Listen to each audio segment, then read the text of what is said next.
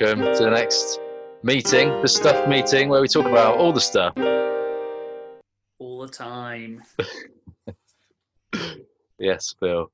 Joining us today is our, a good friend, Nathan. Uh, hello, Nathan. Hi there. Lovely to be here. Great to have you. Pleasure's all ours. Uh, now, tell us a bit about what you get up to, Nathan, in your life.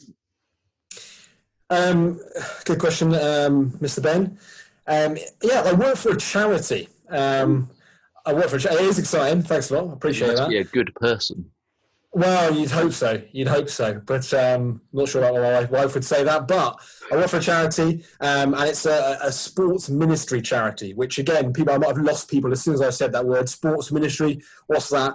Basically, um, we use sport as a way to connect with people in the community, uh, and we want to share a bit about the Christian faith with them.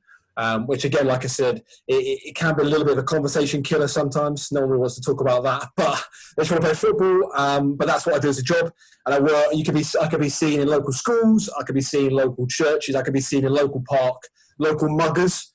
Anyone know what a MUGA is? Any of you guys? Uh, multi something games area. Ah, multi-use games Oh, area. There we go. multi-use. Excellent. There I we go. it So- was like a robber. well, that's together. In some parts of the world, it is, mate. But in, in you know, in parks in the Cotswold, it's just a multi-use games area. so um, yeah, so that's that's what I do on a day-to-day basis, uh, which is um, yeah, it's good fun. It's it's uh, definitely Must have, encouraging. hmm, must have looked different this past year. Obviously. Definitely looked different. Yeah. and that's been pretty pretty pretty rubbish, really. I'll be honest. Um, not doing online stuff with young people is great, but actually, it's pretty dull at the same time for them. Um, trying to look at my face every day must be dreadful. So yeah, we haven't been able to do the same things we'd like to do, uh, which is obviously just like kicking a ball around in the park. Yeah. Um, so yeah, definitely Yeah. different this year. Playing sports not something that is easy to do online, is it? No, not really. I mean, I, I don't know if you, if you had a go. No, not yet, of course. For the purpose of the pod, I would just like to put out there that it is not difficult to look at your face, Nate. Oh, I appreciate that. It's a shame it's a podcast then, really, isn't it? I've had my eyes closed the whole time, mate. You, Nathan, do you like it? Do you like your job?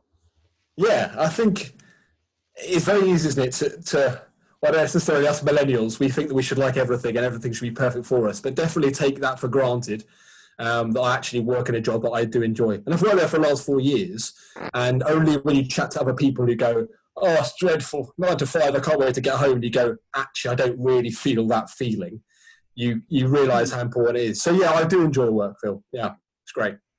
Good. And in the current climate, maybe, but maybe not just in the current climate, how do you measure success in the realm of the charity work you were a part of? It's very difficult. There's some things that you would be able to kind of quantify um, in a successful thing, whether it is um, a quantitative thing like how many young people interact with us. You could say that, like, oh, we've got a certain amount of people. And you could tell that to the board and the, and, and, the, and the people who provide some grants for us, and you could give them some quantitative data. But at the same time, our role is to impact and influence young people and share a little about a Christian faith with them. That's not very easy to measure. How do you do that?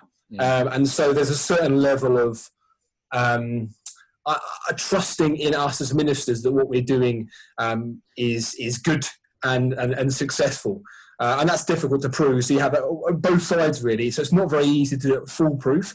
And some charities would do it just purely quantitative. What are we doing? How much it is? Are we doing any impact? With us, it's to blur the lines a little bit. Um, but um, yeah, not particularly easy to do. Fair, fair, Yeah. Great. So, Oh, usually, Nath, we uh, start the podcast by sharing something that we've changed our mind on. So, reason being that so often it's difficult to openly say that you've changed your mind on something, and it's sometimes tempting, I guess, to portray having very, very deep convictions that you've always held. But a Mm. lot of the time, you've deep convictions that you might have changed your mind on, almost certainly have done. Doesn't have to be a deep conviction, doesn't have to be a deep thought, but could you share something with us that you've changed your mind on? Definitely, mate. Well, deep, if it's not a deep conviction, I can tell you that I changed my mind between going to Weetabix. I actually had crunchy nut this morning. I was going Weetabix, fat hand went to that. So that's that's that's not deep at all. But what you're probably looking for, you are, mate. yeah, exactly. What you're probably looking for, I think, for me, I grew up in, when I grew up in Sussex, my parents were traditionally or almost inherently they were they were Labour supporters in a very heavily conservative area, and I didn't really grow up really much of much of a passion for politics. Um, I was like, this is just completely dull. I'm more interested in kicking a ball around. But somewhere along, somewhere along the line, there was something in me that just said, you vote Labour. You vote Labour because that's what's the done thing. Because if you're kind of Labour, you're basically interested in other people. And if you're Conservative, you're basically interested in yourself.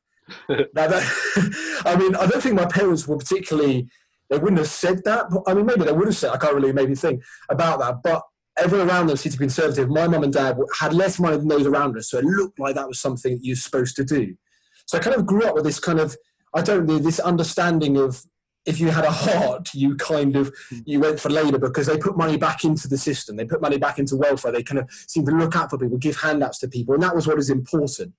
And I got this perspective that if you were conservative, you were pretty much just interested about your own in, uh, your own, own interests, which could be said. I don't know, but definitely over the years, I think I've come to realise those kind of prejudices or those kind of things that I grew up with aren't necessarily the way they are. So I definitely think I wouldn't say that I've come to the realization that I'm really conservative, but I've definitely I changed my understanding there of what what actually uh, where my political where I'm on the political spectrum, what actually they do, whether Labour is exactly like that or whether uh, being on the right is exactly like this. But definitely, I've come to realise that some of the conservative policies and the way things are done actually are really really good things.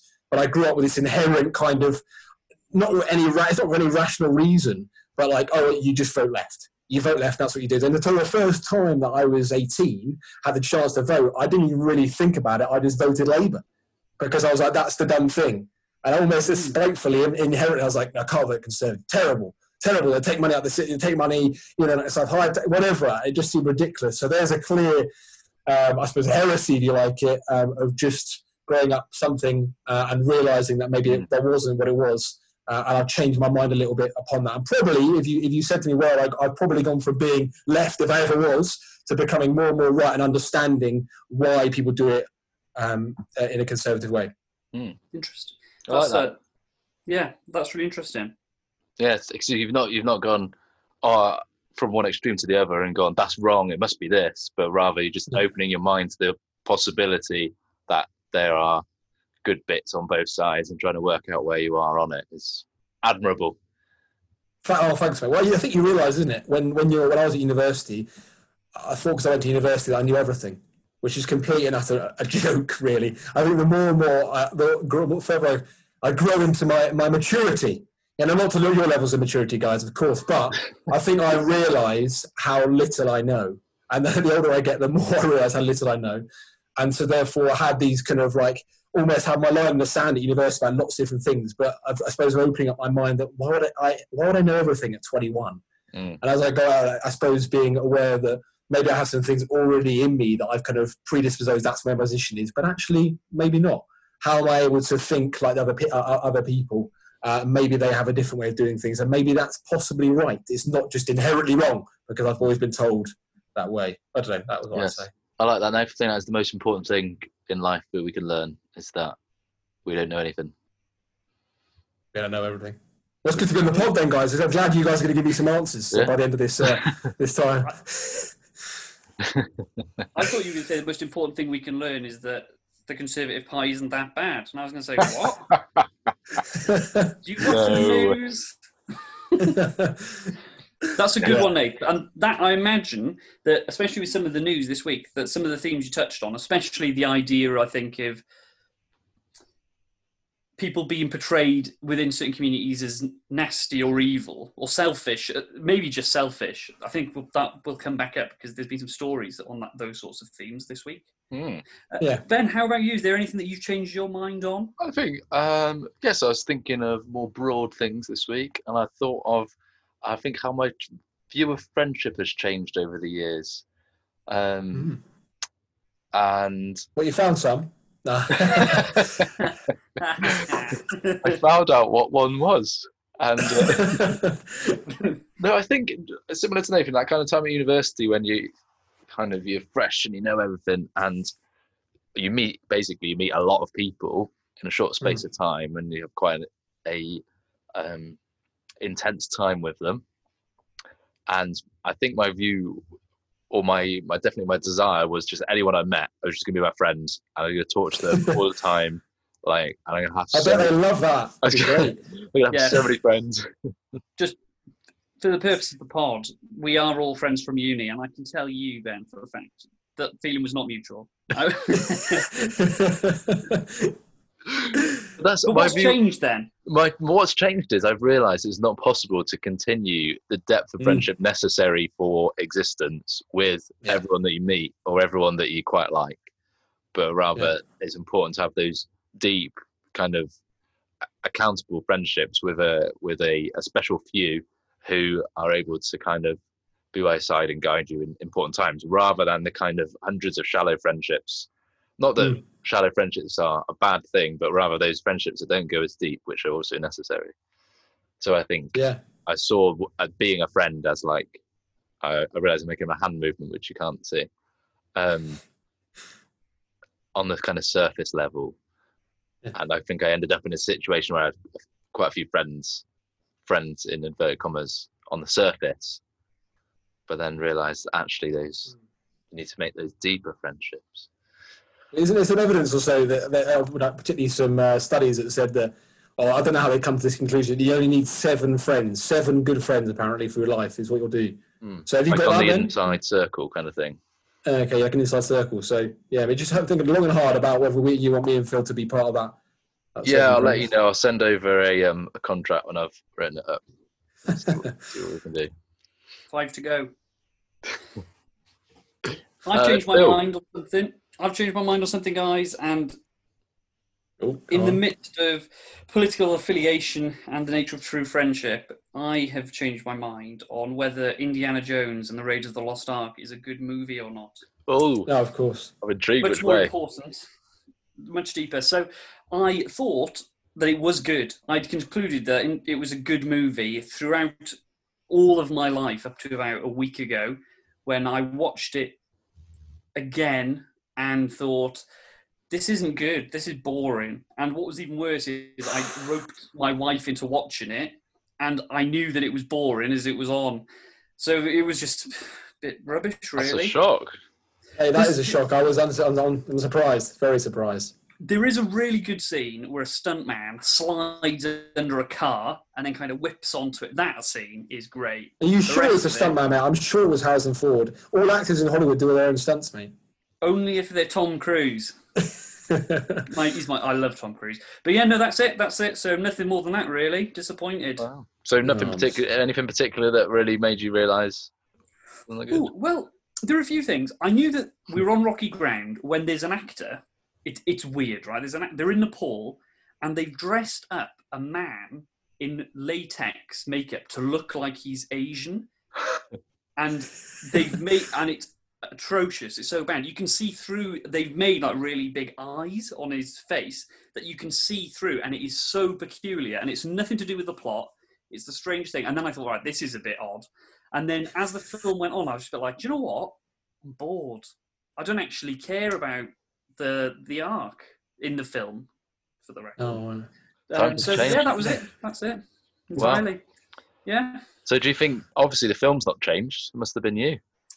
It must have been me. Now, I did watch soon after The Last Crusade, and I can confirm that that is still quality. Sean Connery right. and Harrison Ford. Oh, that is the. Yeah, I'd that's agree with you quality on that. cinema. So, um, I'll so to it must it. have been me. I'll have to watch it must have again. been- See Yeah, if but- uh, my see what mind's you been think. destroyed as well. that's the- yeah, Well. but there we are. Well, well, well. There we are. We all change our minds. It's okay. Don't worry about changing your minds. Change your mind all the time. Time for the news.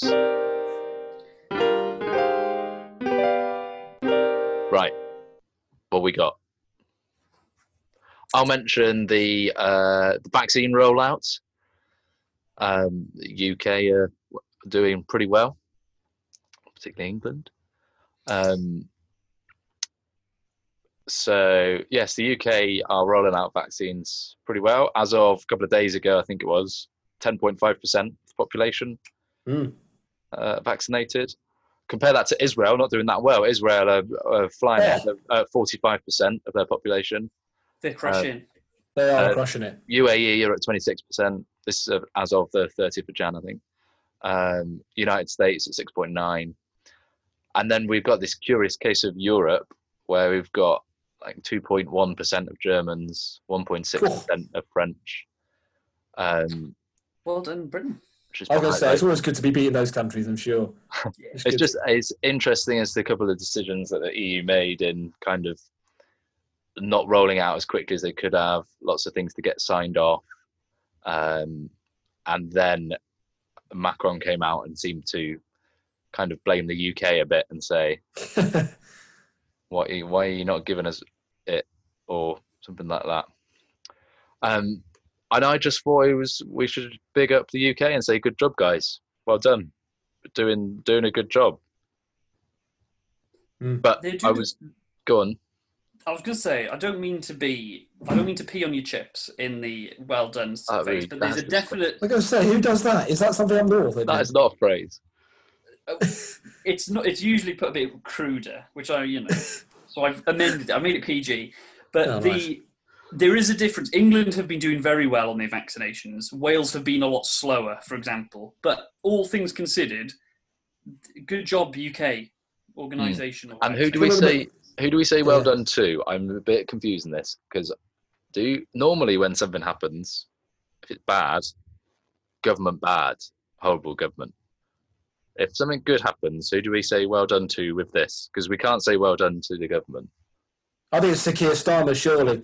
Sir Keir Starmer, because he's the one. He's the one been pushing him in the Commons. That's what people would say. They wouldn't have done it in the round, wasn't it? I don't. I don't really know. It's a good point to be honest. You're Maybe trolling.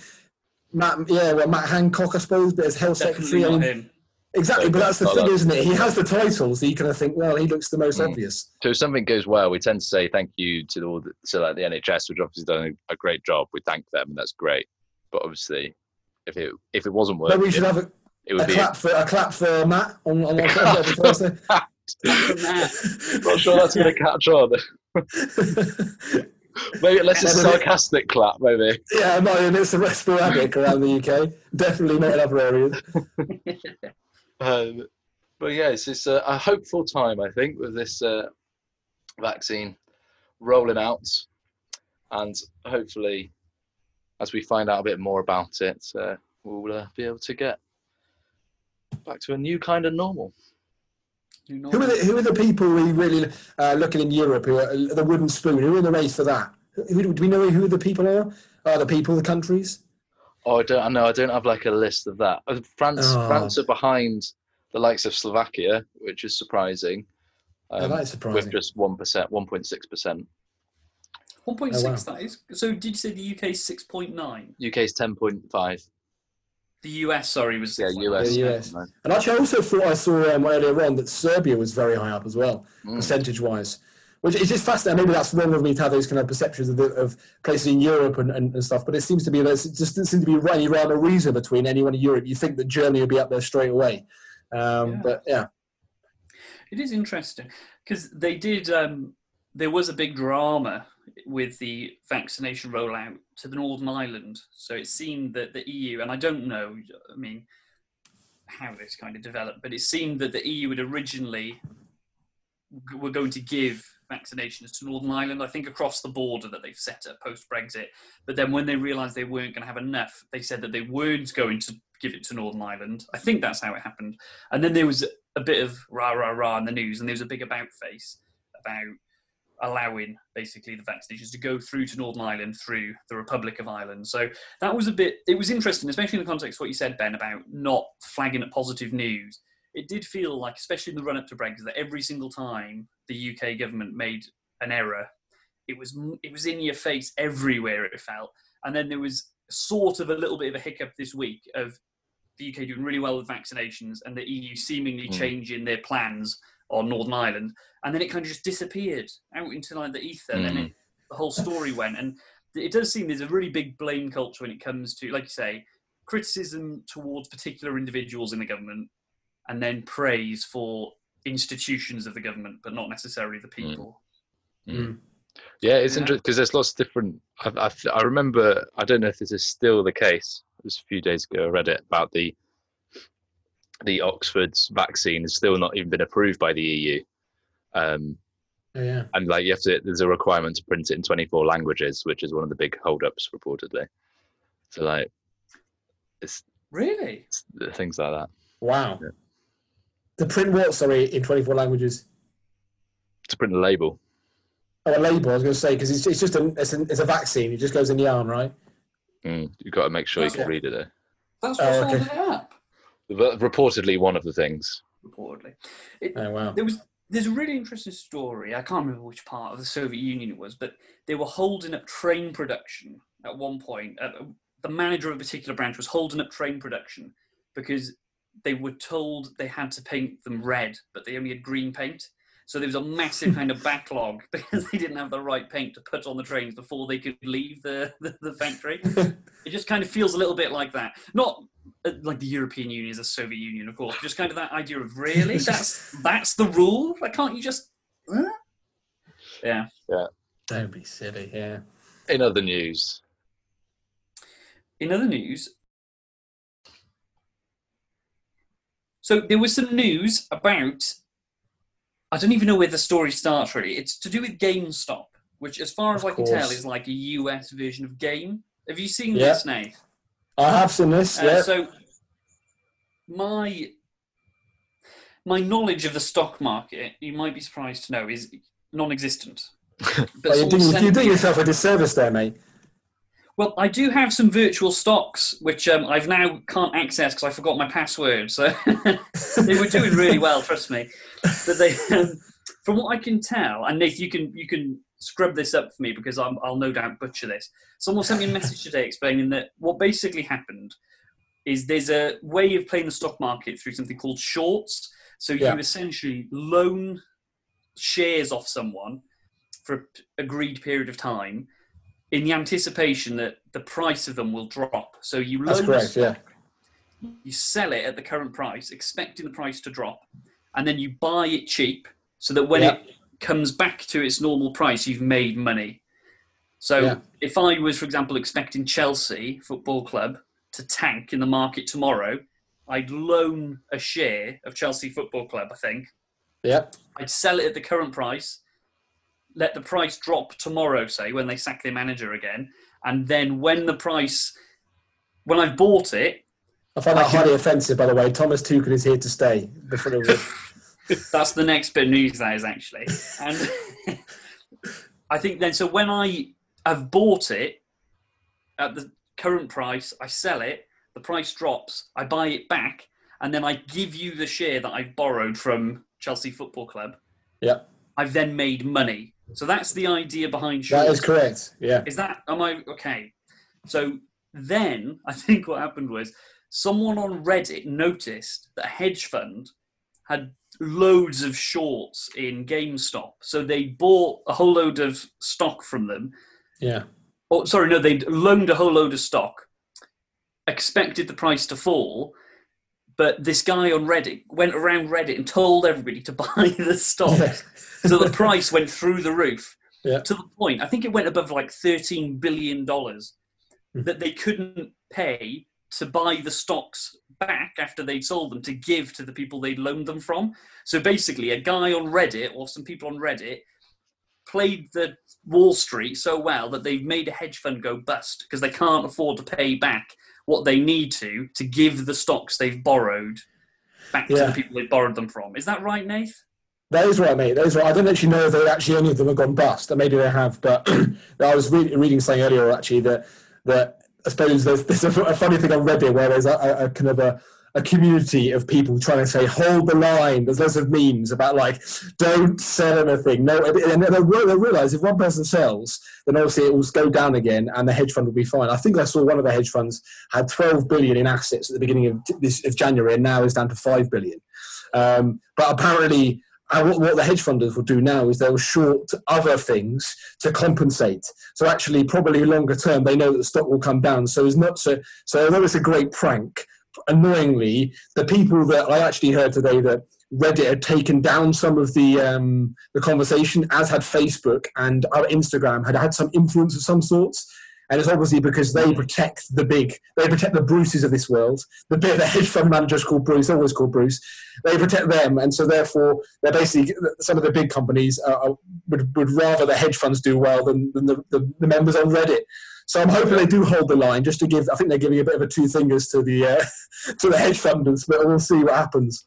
But it's it's really interesting that because I saw some news today that people in Wall Street now want to introduce some regulation to stop people doing what these people on Reddit have done.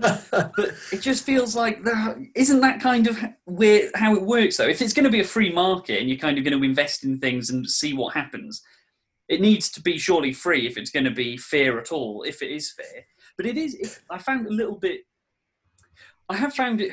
I don't want to say I found it funny because it's not funny. Because if people are losing money, ultimately the knock-on effect is that is going to affect people's lives, and it, it's not funny. But the kind of the concept of people banding together, spotting something, and mm. then trying to kind of set something up to play the system and, and get something out of it it's quite admirable in a sense, but there is a lot of gross kind. Of, it feels like a gross mentality when people are thinking, "Oh, well, the rich they deserve it. Like they've made their money from stealing, so now they've lost their money from stealing, even though it's, yeah. it's not technically stealing." It's it's a bit of a weird culture to be a part of, isn't it? It's kind of like it just feels Very like weird born from a bit of jealousy and envy. Particularly when when when a, when a community comes together, which I wouldn't say is uh, particularly the greatest bit of community on the internet. Uh, there seems to be haters and uh, all manner of things. So particularly when it comes together to seem like it's doing something together, but actually you're going morally, this probably isn't that right. Uh, yeah. And actually, it, might have a have quite a, a huge effect. Although hedge fund manager, I'm sure there is um, many of them who are uh, corrupt and, and, and, but I'm sure there's many of them are pretty law abiding and actually that will ha- have a huge effect on the economic systems in America. But obviously there's loads of keyboard warriors just go, hey, hold the line, excellent guys. yeah. It, it's just so peculiar, isn't it? Because part of me thinks, oh, so you've been caught out playing your own game, essentially. This you, you yeah. take the risk when you borrow those shares. You're taking the risk on yourself of because you've got to buy them back, obviously, to give them back. So you're taking the risk on yourself and you've basically been caught cold doing that. It just feels yeah. a little. It's just a very weird culture, isn't it, when it comes to like the rich and the not rich and the let's bandy together to stop people making money. But then, you know, there's all sorts of questions in there about the legitimacy of making money that way. But mm. it's interesting news. Yeah. I read today oh, yeah. they carried they carried on as well, and the, the price of silver's soared. Yes, I did see that. Yeah. A similar aim. It sounds like. Yeah. It's very clever it is very clever how it works the stock market when you put it. I mean, it's obviously there's big gains to be made because you take on a lot of risk, but it's a fantastic film, isn't it? Um, quite difficult to understand and watch, but The Big Short, uh, which you might have seen, I'd recommend it highly. It was obviously all mm. about the uh, 28, uh, 2008, uh, obviously Wall Street crash and therefore the recession, you know, um, all based upon people shorting the housing market in America and all the banks that did that. Um, it's fascinating. They talk a lot about shorts in that and some of the stuff that goes completely over my head, but it is really interesting stuff. I recommend it highly. The Big Short. Got a great, great start, great cast. Brad Pitt, oh, Steve Carell, lovely cast. Oh, that sounds good. So that's oh, okay. That's uh, that's very topical. Something for us to go and learn there. Thank you, Nathan. Definitely. Appreciate it. Yeah, I've probably almost definitely butchered the explanation of the shorts, but it's uh, that will be almost certainly in the news for a bit, I would think. No, I understood oh, it, mate. No, as well, it was well explained. Oh, thanks, guys. Um, got the um, lines on the um, but on the topic of Chelsea Football Club, because uh, very topical. Because I imagine, although whether sacking Frank Lampard would have affected how much Chelsea's worth is another question I could put to you, Nathan. Uh, but they've got a new coach as of last. They have indeed. Oh yeah. Is it Tuchel or, or Tuchel? I'm not going to try and pretend I, I, know how to pronounce it. I'll, I'll, I'll, go with Thomas Tuchel, which again sounds French. I don't know why I've said that. well, I've got a news link, uh, like so, a stat link to this. Where do you think, Nathan? You, you might know this, being a Chelsea fan, of course, but one for Ben. Where do you think Frank Lampard, who was sacked whilst we were podding last week, by the way, Ben? Oh my goodness! He was sacked last week, so this is as recent as we bring it up he was there for 18 months as Chelsea manager. Where do you think he comes on the list of longest serving managers under Roman Abramovich, current owner? So, when, when did he take over?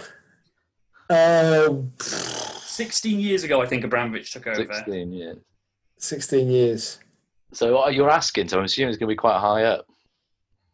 So I'm just checking. It's 16. I think it's 16. Let's say. Let's just say, for the sake of argument, even though it probably destroys the argument, it is 16. Nathan's counting on his fingers. He's taking. I'm trying to count. I'm, I'm going to. You're saying, where is he and the longest serving managers? I'm going to say probably he is third or fourth. Probably fourth. Any advances, Ben? Uh, fifth. Fifth. Oh, do you know what? Technically, you're both right. So, Jose, they've on the list that I've got, they've registered him twice for both of his stints. So if you if you take his as two stints, uh, you are right, Ben. He's fifth. If you look at Jose and you put all of his time is in one chunk, then uh, Frank is fourth, which is a terrifying thought. It's a long list, you know. So Uh, who else in the who else in the top three of interest? Is it Carlo Ancelotti? Correct, Carlo Ancelotti. And then I think this is surely the one who got away, Nate. Surely you should have kept this one on a bit longer. Conte. Conte. Yes, he's he's just under Ancelotti. So only by a month. And then it's Frank, Frankie Lamps. So there we go. Shocking, really. But it, it does bring success. But yeah, they've, they've won a lot, haven't they? They have. I mean, imagine being an Arsenal fan. I mean, that would have been really, really difficult. well, do you not think you should have kept Avram Grant in a little bit longer? That's all Sure. I The one that got away, mate. That is the one that got away. Definitely. Portsmouth legend. Absolute legend. Exactly. but yeah, I think that's all I had. I saw on the news this week, boys. I don't know if there was anything else in there. Was there? Uh, we was. there was a bit of a carry on from something we spoke about last week with social media and uh, making it harder to kind of post unkind things. Um, and it's been on. It was on BBC Breakfast. It's, they brought up the suggestion. This is mainly, I think, in the conversation about uh, uh, racism in football and and the social media abuse that um, players are receiving. And the suggestion was an idea of uh, needing photo ID to to get a social media account, for example, as a way of uh, preventing people from, I guess, trolling, or in addition to that, making it possible to find people who uh, more more easily possible to find people who are racist or abusive online. Hmm. Fine. Interesting. So, just in terms of a conversation we had, I think it was last week with Shumi, she Yeah. mentioned one thing she would change is if you were going to be an online troll or an online bully, you need to use your real name or Yeah. you need to be identifiable through it. So that's kind of, a, I guess, an exact carry on Mm. from that. What What do you think of that, Nath? Yeah, it's um, yeah, it's very interesting, isn't it? I was, I was thinking about the ins and outs of how that would actually work with photo ID, whether you need to go down to the local post office and uh, and, and, and chat to Janine, and she said, "Yep, you are your photo. Great, you can get a Facebook account." Like, I don't really know how that. It does sound like a good way of doing it. Um, obviously, uh, in this current climate, we're all indoors. It wouldn't really be much help anyway, because no one would see who the person is. But yeah, I do think that definitely some kind of accountability Uh, with all this whole discussion of racism in in football, and, and obviously naturally players come out and say it needs to stop, and I completely agree with them. But obviously, to what extent? Just saying stuff doesn't really act like you know the freedom that, that are, are, are the generation coming through and the generation before, whoever is racist, they have on the internet now. It obviously just where people have put things in place for people to be as free as possible without realizing some of the regulations that might need to be in place or the implications of that. And I don't really know how you do that, which is a difficult thing to Yeah. say. Um, but that's the, that's the case with a. Go on, Ben. Yeah, there just aren't rules. They're, the rules are there, aren't they? And it's just difficult to enforce. And in in a situation where people feel much more free to say what they like, as we've just discussed before, even if they don't agree with what they're saying. Um, exactly. You're exactly right. And you th- I, I think it's something that uh, we need to be careful of in our society. Even myself, of actually just um, feeling very kind of like heart driven with what we do. And actually, Yeah. not really thinking of the, you know, many of us, oh, that just sounds like a great idea, or yes, that person should be allowed to say that, and actually not thinking of implications of that on society, rather than just, oh, yeah, just freedom for all. Um, actually, sometimes freedom for all um, might look different, um, rather than just everyone just giving it. And obviously, now we're seeing the effects of that, of the freedom, of freedom of speech in this country. Yeah. Yes, I think photo ID is a bad idea for social media. Why do you think that, Ben? Don't know yet. He's not sure. He's not happy. He's Not happy with his current haircut, so you have to, you know. yeah. Yeah, we're gonna have to keep updating them every six months. I will. There'll be the other. My haircut will be going the wrong way. It'll be going into my head. To see who Oh, I am. that's. But I think it's interesting. In theory, I think I, it seems like you know probably the best idea we have because if you want to fight racism, probably the best way is for it to be obvious who the racists are and for people to act accordingly. That doesn't mean, and this would be the worry, attacking people, but kind of trying to demonstrate why people are wrong and then just leaving them to go and be wrong and restricting kind of access to normal human conversation sort of thing or kind of interactions at least but i think the difficulty with under, underlying that is with photo ideas it does feel like the barrier or the obstacle being put in place to stop racists is we know who you are and we know where you live and maybe an element underlying it of mob justice in that now that doesn't that's Yeah. not necessarily a bad thing in and of itself because social stigma is a really good way to get rid of some really undesirable things in society, like racism. So. I, I, especially if people are being racially abused because of Yeah. it won't be for footballing reasons, but if footballers are being racially abused by anonymous accounts, that's a real problem that social media has to get its house in order to fix because it can't Oh, be allowed to happen. It's just about, I think, my worry with some of the mentality of using photo ID is the slope of, even now, it seems very difficult to define what racism is. I think you can come up with some really good definitions to make it really worthwhile to say, right, if you're saying this, you can't be on social, not you can't be on any social media, but private companies have the right to say, we don't want that on our platform. The difficulty is, and you've seen, we saw this on Twitter recently, is it doesn't necessarily tie into just racism and just the obviously evil ideas. It can bleed into other things. If you kind of say, well, if you have an overtly right wing perspective on Mm. an, an issue and we don't feel that's right, well, we've got your ID, we know where you live, we've got your contact details, and those are now accessible to everyone who disagrees. It, it just feels eventually like that could be dangerous, even if I can appreciate right now the reasons Definitely. for it. That Yeah, I mean, this is why you guys are having this conversation in this podcast to, to have a bit of a dialogue uh, and chat a bit about it. Because even me, th- me thinking about it now, it's like actually like obviously you want to eradicate these crash things in the world that's just unhelpful to everyone, racism itself. But obviously, many of us, uh, uh, if we actually be true to ourselves, know that we make mistakes. And unfortunately, in the past, if Peter Person has made a racist mistake, you give an example of someone like Liam Neeson, you know, a couple of years ago in the press, obviously saying about how Mm. um, that thing where he said, actually, I, I was racist in terms of I was searching out a black man because uh, my daughter had been raped or something like that, and I was searching out a black man, and that was racist. And he re- he, he said, I, I admit to my racism, but I've changed now. Mm. But actually, if we have that photo ID of someone when they're 18 and they make a comment online, think about the prospects of that person if we have a picture of them for the rest of their life, what they are tarnished with. I'm not saying that therefore that they, they haven't done wrong, but actually there's a certain level of how do we how do we how do we clamp down upon these things, but also learn to forgive at the same time? Because imagine if I said something, and then for, and then every job I ever knew, they knew they had this picture of oh yeah, he's associated because he was a racist when he was 16. He said this word. Here's his picture, uh, and that would be really really difficult. I think going forward to kind of install any kind of consequence for people. It might be, yeah, it might be what it takes, isn't it, to to actually to to make an example of people like that. Maybe it would be a good is thing. worth Yeah. the step we need to take to to Maybe you're right. it.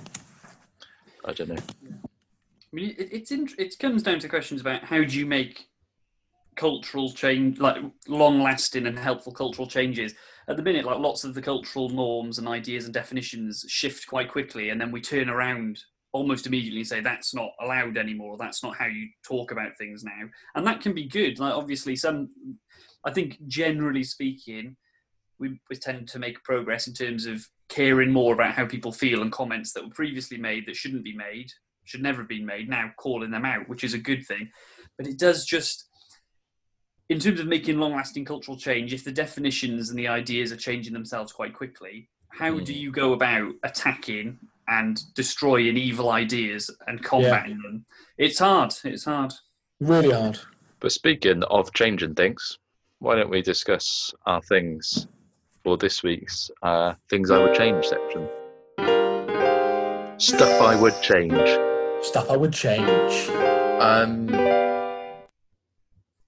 Hmm. Hmm.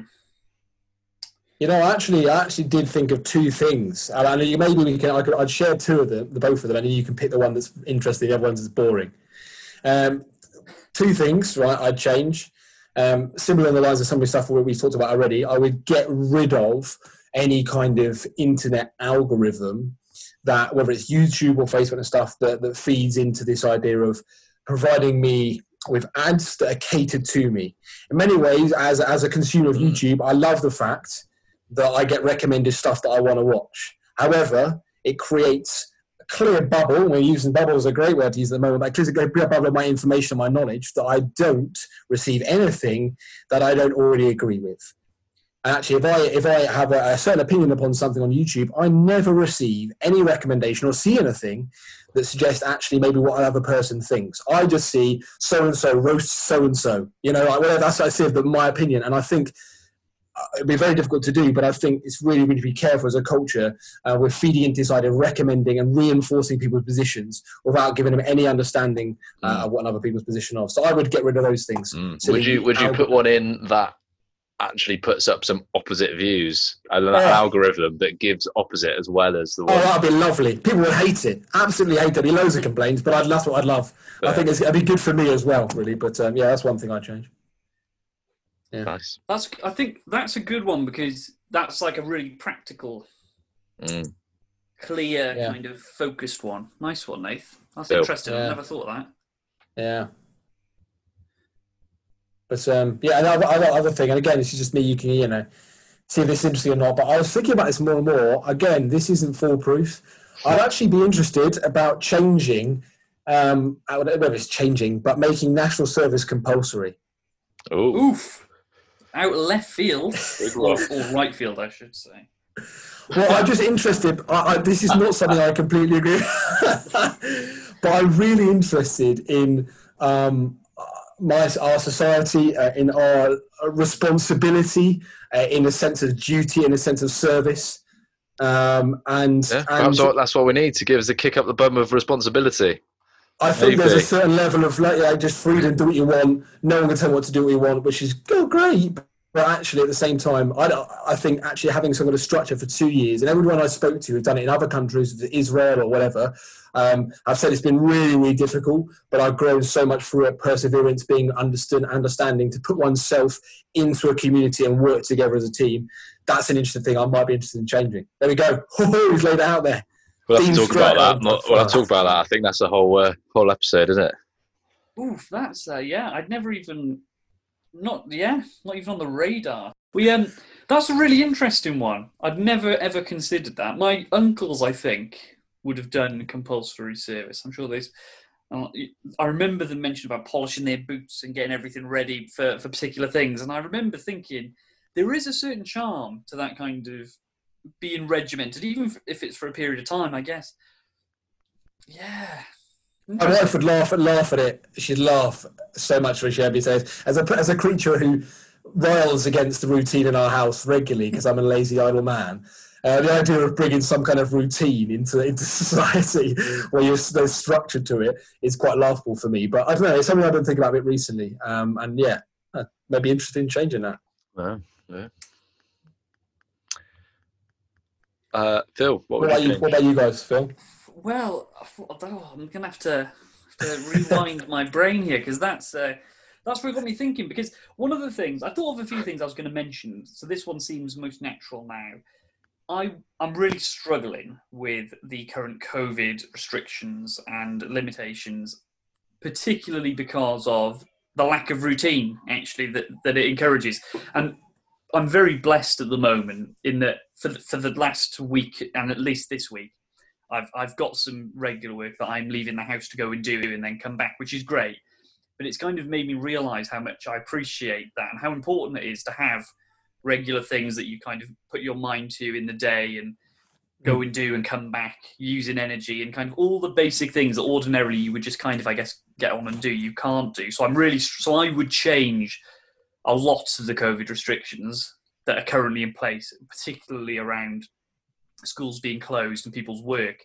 And I think that ties in a little bit with what you just said, Nathan, about national service, because taking out the discussions and the con- considerations about the military or the army and what you would do whilst on national service, there is something, especially I think for young people, because I've been speaking to, to young people via uh, online all week. There, there's something really important about building healthy routines and habits that Yeah. they cannot do at the moment. And national service may be, even if a peculiar way in lots of, in a lot of ways, might be a is a really interesting idea. I can't get past it. Such a good. That's such an interesting idea. I can't get past it. Ben, what would you change? I'm just intrigued by that, dude. I think um, you make your own. Got to make your own structure, haven't you, in your house? Is that possible? What, what in what way? What for? So, because genuinely, for people who don't have, I guess, an end goal in sight, because this has been we're now we are approaching twelve months since the initial Yeah. stay at home message. If you've not, if you've been furloughed or you're not in work Yes. at the moment, what what do you build into your structure? What jobs do you give yourself to keep yourself occupied? Ben, do you reckon? Um, I get up at the same time, um, eat well, exercise, and within that structure of the day, you can complete your hobbies and tasks, like your shopping and your reading and your fixing the shower that you've been waiting to fix. That's if you've been, you know, if you've not got anything and like furloughed. Yeah, I think it's just I feel like it's for the first period of time. I think the first six weeks or so that sounds really reasonable. I think it's it's a really big slog for people for so long now, and Yeah. I, I do worry that the odd job and task that people probably have, have outlined and set is probably not being done now for some other reason, either not having the means to do it, maybe, and. I feel like it's such a difficult thing to set a routine and stick to it if between say nine in the morning and nine at night there is nothing for you to do i think there's some really deep-seated issues we're creating by keeping people at home idle Saving But- lives, isn't Oh. it? Saving lives. that's the uh, that's how the me- it, you sound so- it sounds so cynical to say that that's how the message because that i don't mean it in a cynical way if people don't think they're saving lives it's just a question i think probably sounds outrageous but it's a question of proportion isn't it if we are creating some real deep-seated mental health issues we're affecting people's work and ability to feed their children we're making it very difficult to pay for the NHS as it previously existed, and we're limiting the healthcare available to people now in the interest of protecting public health. It seems like a really difficult hurdle to get over. But I don't but I don't mean it in a cynical way of I am everything that's been done is wrong and it's it's wrong to try and stop the spread or anything like that, Mm. obviously. But it's just something I've, I've been struggling with a lot more more recently. Yeah. So I think And a lot can- of people with does- it- yeah. think a lot and I was just would saying, it does tie into what Nathan said about national service and some of the benefits that come from that. But Yeah, Mm. I think a lot of people will be struggling, um, and I think I think you're right. And one day we'll be able to look back and decide whether we think we did the right thing. Well, exactly. When you've got when you're in a year's time and you've got you know emeritus professors from the Royal College of Medicine, you know, saying to you about this is where mental health has gone over last year, you'll be able to give a concrete answer with some empirical evidence. um, So, yeah, well, Yes. because they're queuing up to join, Nate. They're, they're queuing up. Um, we've got Chris Whitty that's texted me today saying, "Can I come on the pod?" Can I come on the pod? So Chris, we've got a few guests we've got lined up first, so we'll see how it goes. Oh, that's nice. Well, it could be good. It'd be good to have him on. Just make sure he's not around. What is it, five o'clock or so? We'll be able to do it then. He's busy. Yeah, he's probably got something to do, isn't he?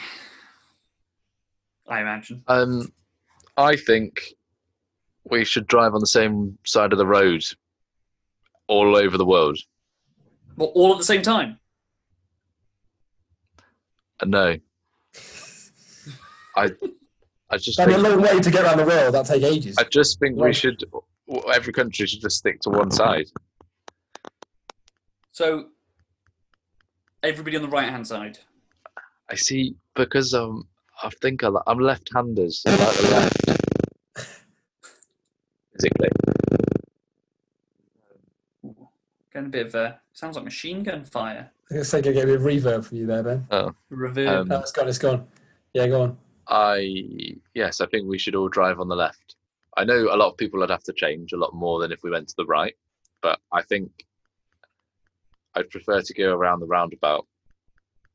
Well, I've always been interested. You said oh, it's fair enough. It's a good point, Ben. People would say that you know, therefore, car manufacturers would have to change completely because they have to change you know the side of the wheel and all that kind of stuff. But would you have to change that much? Like, is it that like that much of a problem? When I think about it, like when you go to France and stuff, you know, it's not like, oh my goodness me, my car doesn't work. It's just a bit different.